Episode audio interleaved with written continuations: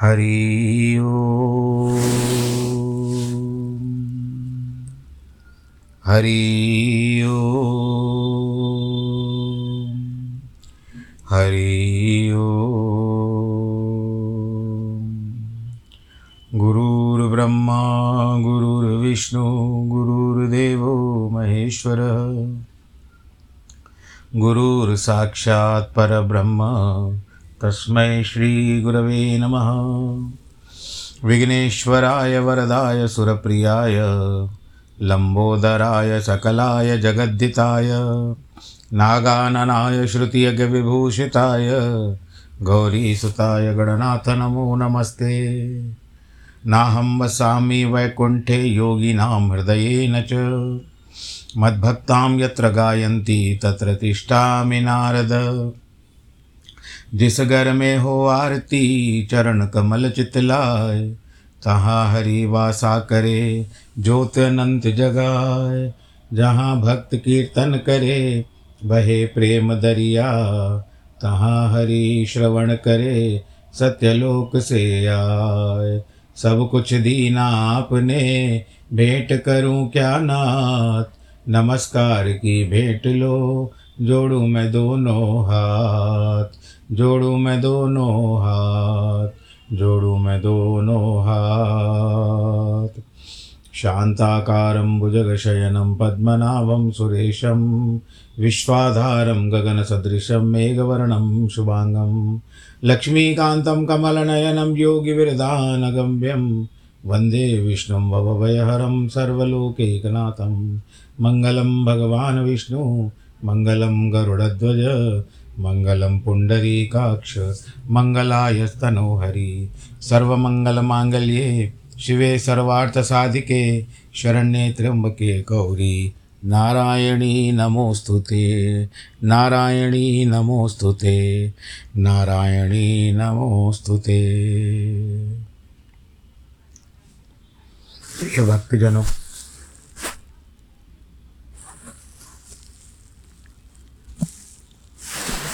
आइए भगवान जी के चरण कमलों में प्रणाम करते हुए आज के प्रसंग को आगे बढ़ाएँ। आज शुक्रवार है। सप्ताह की जो कथा करते हैं आज, चार दिन की, उसमें आज चौथा वार है।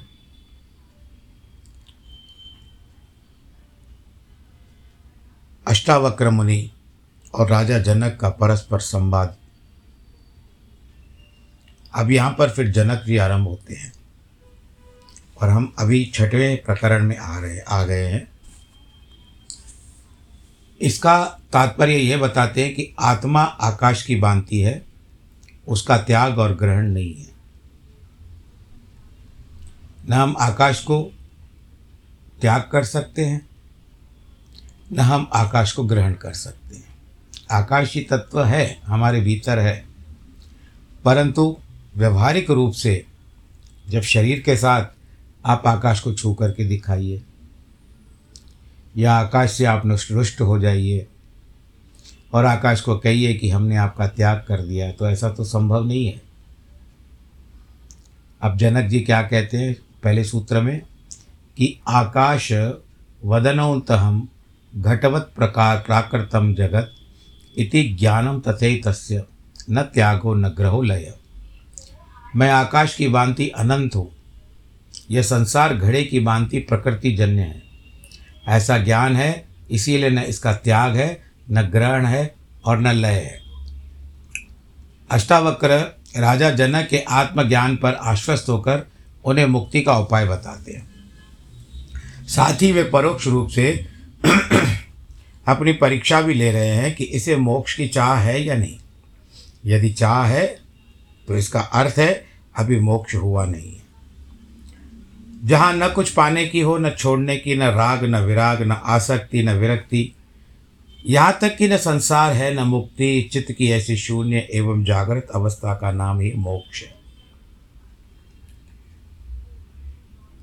यहाँ पहुँचा हुआ व्यक्ति शुद्ध चैतन्य मात्र रह जाता है। समाधि की स्थिति में जब व्यक्ति शून्यावस्था को प्राप्त हो जाता है तब उसे ब्रह्मात्म ऐक्य का बोध हो जाता है। वह व्यक्ति न रहकर समष्टि के साथ एक हो जाता है। वह पूर्ण सत्तावान ब्रह्म को जान लेता है। जान लेने से वह स्वयं ब्रह्म हो जाता है। वह सत्य को जानकर स्वयं सत्य हो जाता है।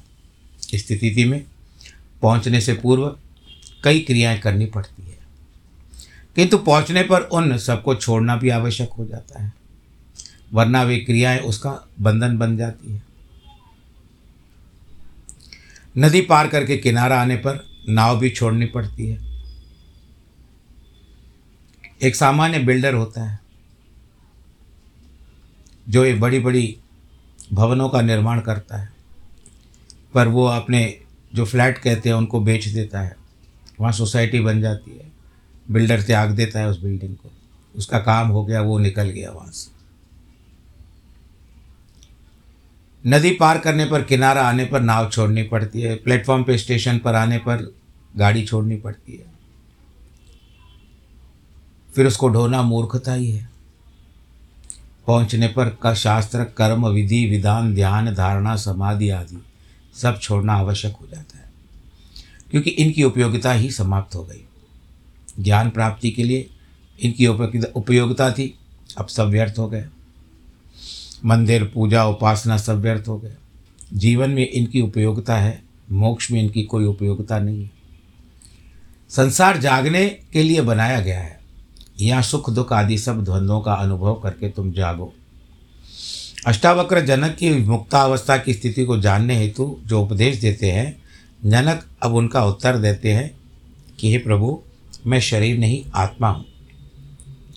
जिस प्रकार यह आकाश अनंत है असीम है, इसकी कोई सीमा नहीं है। उसी प्रकार मैं आत्मरूप होने से यह आकाश की भांति ही अनंत हूँ। यह संसार उसी आत्मा का साकार रूप है, उसी का स्थूल रूप है, जो घट की भांति है। घट में जिस तरह से आप देखो कि घड़ा जो होता है, भरता भरा हुआ तो उसमें आपको आकाश दिखाई देगा। उतना ही आकाश समा जाएगा, जो घट के आकार का है। घट को हटा दो या पानी से खाली कर दो, आपको उसमें आकाश नहीं दिखाई देगा। यह संपूर्ण सृष्टि एक ही आत्म तत्व है। फिर इसका त्याग, ग्रहण और लय कैसे हुए इसमें हो? त्याग, ग्रहण व लय में दो का होना आवश्यक है। तब एक का त्याग, ग्रहण व लय दूसरे में होता है, अन्यथा नहीं। अब जिस तरह से हम को त्याग करना होता है, शरीर छूटता है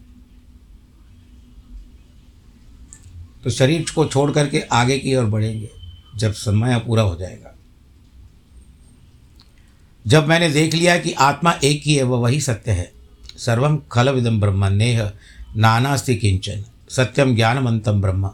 तो फिर किसका, किसमें लय हो, क्या त्याग हो और क्या ग्रहण हो? यह इस प्रसंग में बताया गया है। बोलो नारायण भगवान की जय। चलिए भगवान नारायण जी के विष्णु पुराण की ओर चलते हैं। अब हम अंतिम छोर में हैं, विष्णु पुराण के। इसमें आपने बहुत सारी विभिन्न कथाएँ, प्रभु के ऊपर जो आधारित थी, भगवान की लीलाएँ, ये सब आपने वर्णन सुना। अब भगवान श्री कृष्ण का जो था वर्णन, वो पूरा हो गया। अब हम श्री विष्णु पुराण के षष्टम अंश में जा रहे हैं और यहाँ पर कली धर्म निरूपण के बारे में बताया कली का मतलब कलयुग। मैत्रेय जी है, पराशर मुनि है, आपस में वार्तालाप है। मैत्रेय जी कहते मामू ने आपने सृष्टि रचना, वंश परंपरा, मनवंतरों की स्थिति तथा वंशों के चरित्र का विस्तार से वर्णन किया। अब मैं आपसे कल्पांत में होने वाले महाप्रलय नामक संसार के उपसंहार का यथावत वर्णन सुनना चाहता हूँ। उपसंहार यानी पूरा होने वाला। पराशर जी कहते मैत्रेय, कल्पांत के समय प्राकृत प्रलय में जिस प्रकार जीवों का उपसंहार होता है, सुनो। मनुष्य का एक मास, पितृगण का एक वर्ष, देवगण और दो दो हज़ार चतुर्युग ब्रह्मा का एक दिन रात होता है। सतयुग, त्रेतवा, द्वापर, कली, ये चार युग हैं। इन सब का काल मिलाकर बारह हज़ार दिव्य वर्ष कहा जाता है। हे मैत्रे आदि कृत युग, यानी पहले जो सतयुग था और अंत कलयुग को छोड़कर शेष सब चतुर्युग स्वरूप में एक समान है। जिस प्रकार आदि प्रथम सतयुग में ब्रह्मा जी की जगत रचना करते हैं, उसी प्रकार अंतिम कलयुग में वे उसका उपसंहार करते हैं। अब मैत्रेय जी पूछते हैं, भगवान, कली के स्वरूप का विस्तार वर्णन कीजिए, जिनमें चार चरणों वाले भगवान धर्म प्राय लोप हो जाता है।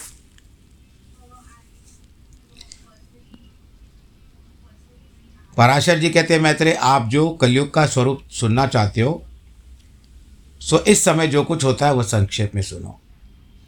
कलयुग में मनुष्य की प्रवृत्ति, वर्णाश्रम और धर्म के अनुकूल नहीं रहती। आप लोगों को पता होगा कि वर्णाश्रम क्या है। वर्ण है चार प्रकार के वर्ण।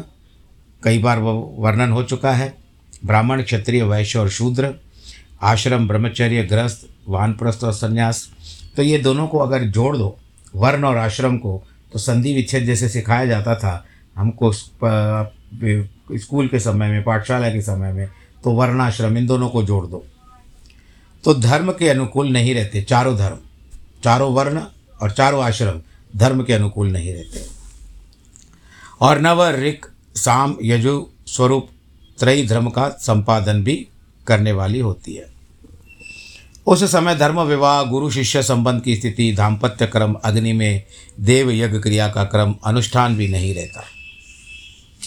कलयुग में जो बलवान योगा, उसी सबको स्वामी हो, उस वही सबका स्वामी होगा। किसी भी कुल में क्यों न उत्पन्न हुआ हो। वह सभी वर्णों से कन्या ग्रहण करने में समर्थ होगा। उस समय द्विजातिगण जिस किसी उपाय से भी दीक्षित हो जाएँगे, जैसी तैसी क्रियाएँ और प्रायश्चित मान ली जाएगी। कलयुग में जिसके मुख से जो कुछ निकल जाएगा, वही शास्त्र समझा जाएगा। उस समय सभी भूत, प्रेत, मशान आदि देवता होंगे। सभी के सब आश्रम होंगे। सभी के सब आश्रम होंगे। जिसको चाहेगा आश्रम बना लेगा। उपवास, तीर्थ तीर्थाटन आदि काय क्लेश धन धान्य तथा तप आदि अपनी रुचि के अनुसार अनुष्ठान किए हुए ही धर्म समझने लगेंगे। थोड़ा दान समझेंगे कि बहुत हो गया।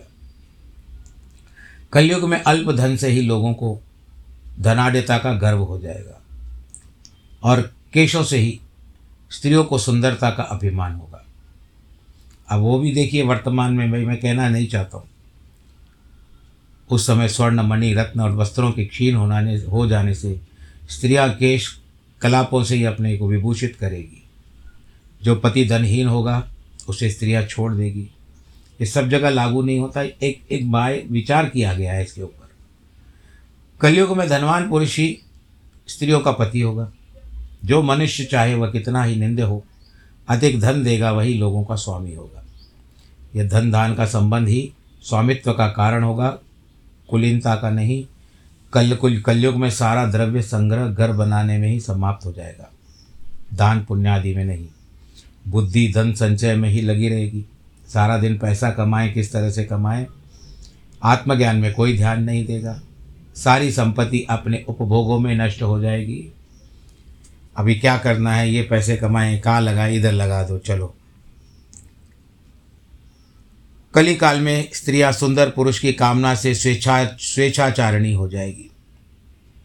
पुरुष अनान्योपार्जित धन के इच्छुक होंगे। हे द्विज, कलयुग में अपने जो शुभचिंतक हैं, प्रार्थना करने पर भी लोग एक एक दमड़ी के लिए भी स्वार्थहीन हो जाते हैं। कली में ब्राह्मणों के साथ शूद्र और समानता का दावा करेंगे और दूध देने के कारण गऊओं का सम्मान करेंगे। उस समय संपूर्ण प्रजा क्षुदा की व्यथा से व्याकुल प्राय अनावृष्टि के भय से सदा आकाश की ओर दृष्टि लगा के रहेगी कि अकाल न पड़ जाए। मनुष्य अन्न का अभाव होने से तपक, तपस्वियों के समान केवल कंदमूल और फल आदि के सहारे ही रहेंगे। तथा अनावृष्टि के कारण दुखी और होकर के आत्मघात कर लेंगे।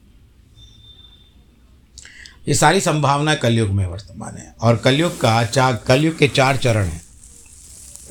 अब आप तो मैं बताता हूँ कि कलयुग की जो आयु है, चार लाख बत्तीस हज़ार वर्ष की है। और हम लोग संकल्प कराते हैं कि अभी भी पहला चरण हुआ है।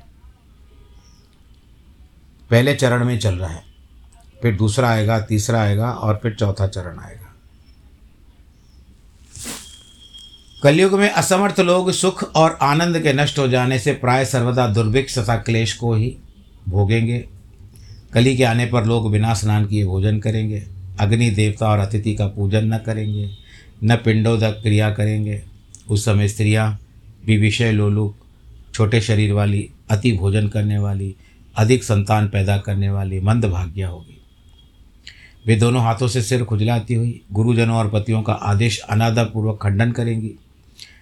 कलयुग की स्त्रियाँ अपने ही पेट पालने में तत्पर, क्षुद्र चित्त वाली, शारीरिक चौच से हीन, कटु और मिथ्या भाषण करने वाली होगी।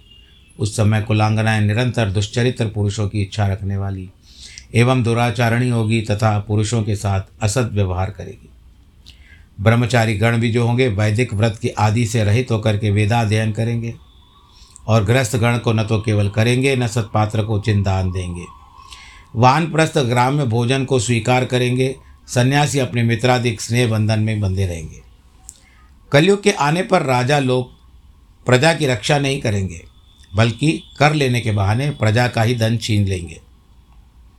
उस समय जिस जिसके पास बहुत से धन, घोड़े और रथ होंगे, वही राजा होगा। जो जो शक्तिहीन होगा, हीन होगा, वही सेवक होगा।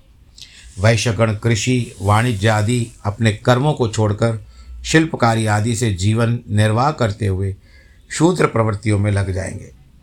आश्रम आदि के चिन्ह से रहित अधम शूद्रगण सन्यासी लेख, संन्यास लेकर भिक्षावृत्ति में तत्पर रहेंगे। लोगों से सम्मानित होकर पाखंड वृत्ति का आश्रय लेंगे। प्रजाजन दुर्भिक्ष और कर की पीड़ा से उपद्रव युक्त और दुखित होकर ऐसे देशों में चले जाएँगे, जहाँ गेहूँ और जौ की अधिकता होगी। उस समय वेद मार्ग का लोप मनुष्यों में पाशा पाखंड की प्रचुरता और अधर्म की वृद्धि हो जाने से प्रजा की आयु भी छोटी हो जाएगी, अल्प हो जाएगी। लोगों के शास्त्र विरुद्ध और घोर तपस्या करने तथा राजा के दोष से प्रजाओं की बाल्यावस्था में ही मृत्यु होने लगेगी। स्थिरता कहीं भी नहीं रहेगी। कली में पाँच छः अथवा सात वर्ष की स्त्री और आठ या नौ, दस वर्ष की पुरुषों को भी संता, पुरुषों की वर्ष के पुरुषों की संतान हो जाएगी। बारह वर्ष की अवस्था में लोग बाल पकने लगेंगे। कोई भी व्यक्ति बीस वर्ष से अधिक जीवित न रहेगा। ये ये बहुत अंतिम बात है। जब चतुर्थ चतुर्थ चरण में चलेगा। कलयुग में लोग मंदबुद्धि रहेंगे, व्यर्थ चिन्ह धारण करने वाले, दुष्ट चिंता वाले, चित्त वाले, इसीलिए वे अल्पकाल में ही नष्ट हो जाएँगे। हे मैत्रे जब जब धर्म की अधिक हानि दिखलाई होती है, देती है। तभी तभी बुद्धिमान मनुष्य को कलयुग की वृद्धि का अनुमान करना चाहिए। हे मैत्रे जब जब पाखंड बढ़ा हुआ दिखे तभी तभी महात्माओं को कलयुग की वृद्धि समझनी चाहिए। जब जब वैदिक मार्ग का अनुसरण करने वाले सत्पुरुषों का अभाव हो, तभी बुद्धिमानी मनुष्य काल की, कली की वृद्धि को जाने। हे मैत्रे जब धर्मात्मा पुरुषों के आरंभ किए हुए कार्य में सफलता हो, तब पंडित जन कलयुग की प्रधानता समझे। जब जब यज्ञों के अधीश्वर भगवान पुरुषोत्तम का लोग यज्ञों द्वारा यजन न करे, तब कली का प्रभाव समझना चाहिए। जब वेदवाद में प्रीति का अभाव हो और पाखंड में प्रेम हो, तब बुद्धिमान प्राज्ञ पुरुष कलयुग को बड़ा हुआ जाने। मैत्रे कलयुग में लोग पाखंड के वशीभूत हो जाने से सबके रचियता और प्रभु जगतपति भगवान विष्णु का पूजन नहीं करेंगे। हे विप्र, उस समय लोग पाखंड के वशीभूत होकर कहेंगे, यह देव, ब्राह्मण, वेद और जल से होने वाले शौचादि में क्या रखा है?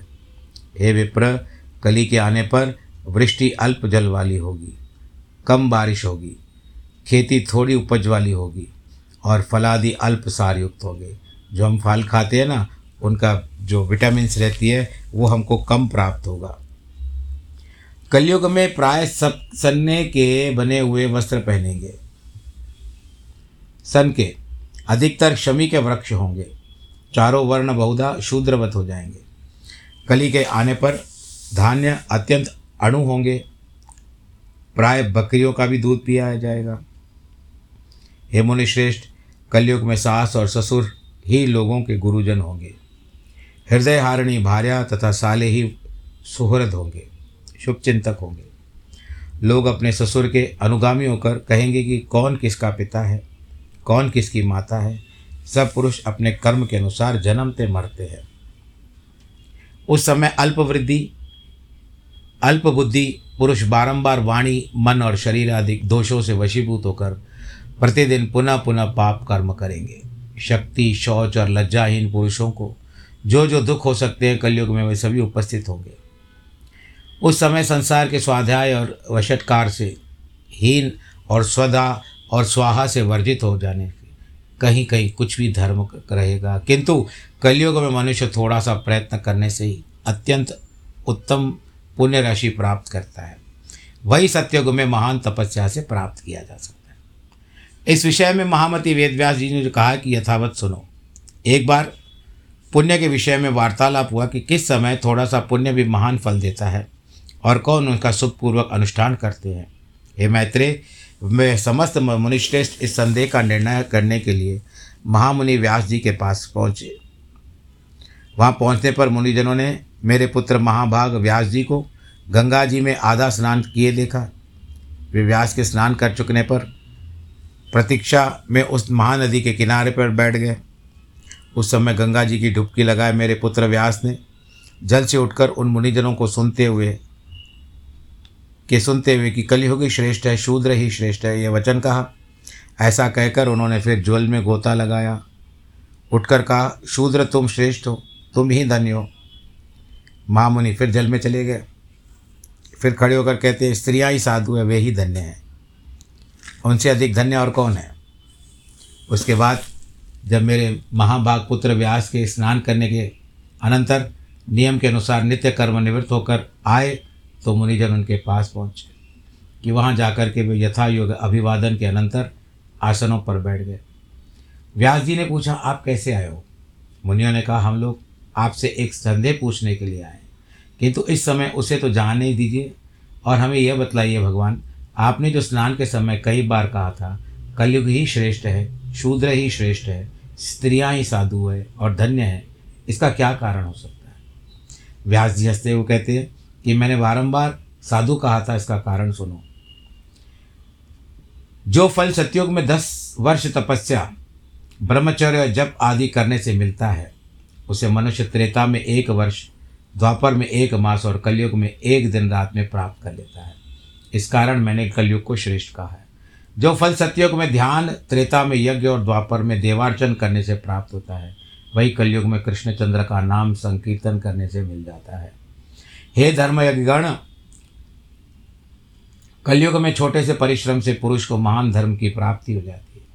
इसके लिए मैं सब कलयुग से प्रसन्न हूँ। द्विजातियों के पहले ब्रह्मचर्य का व्रत पालन करते हुए वेदाध्ययन करना पड़ता है।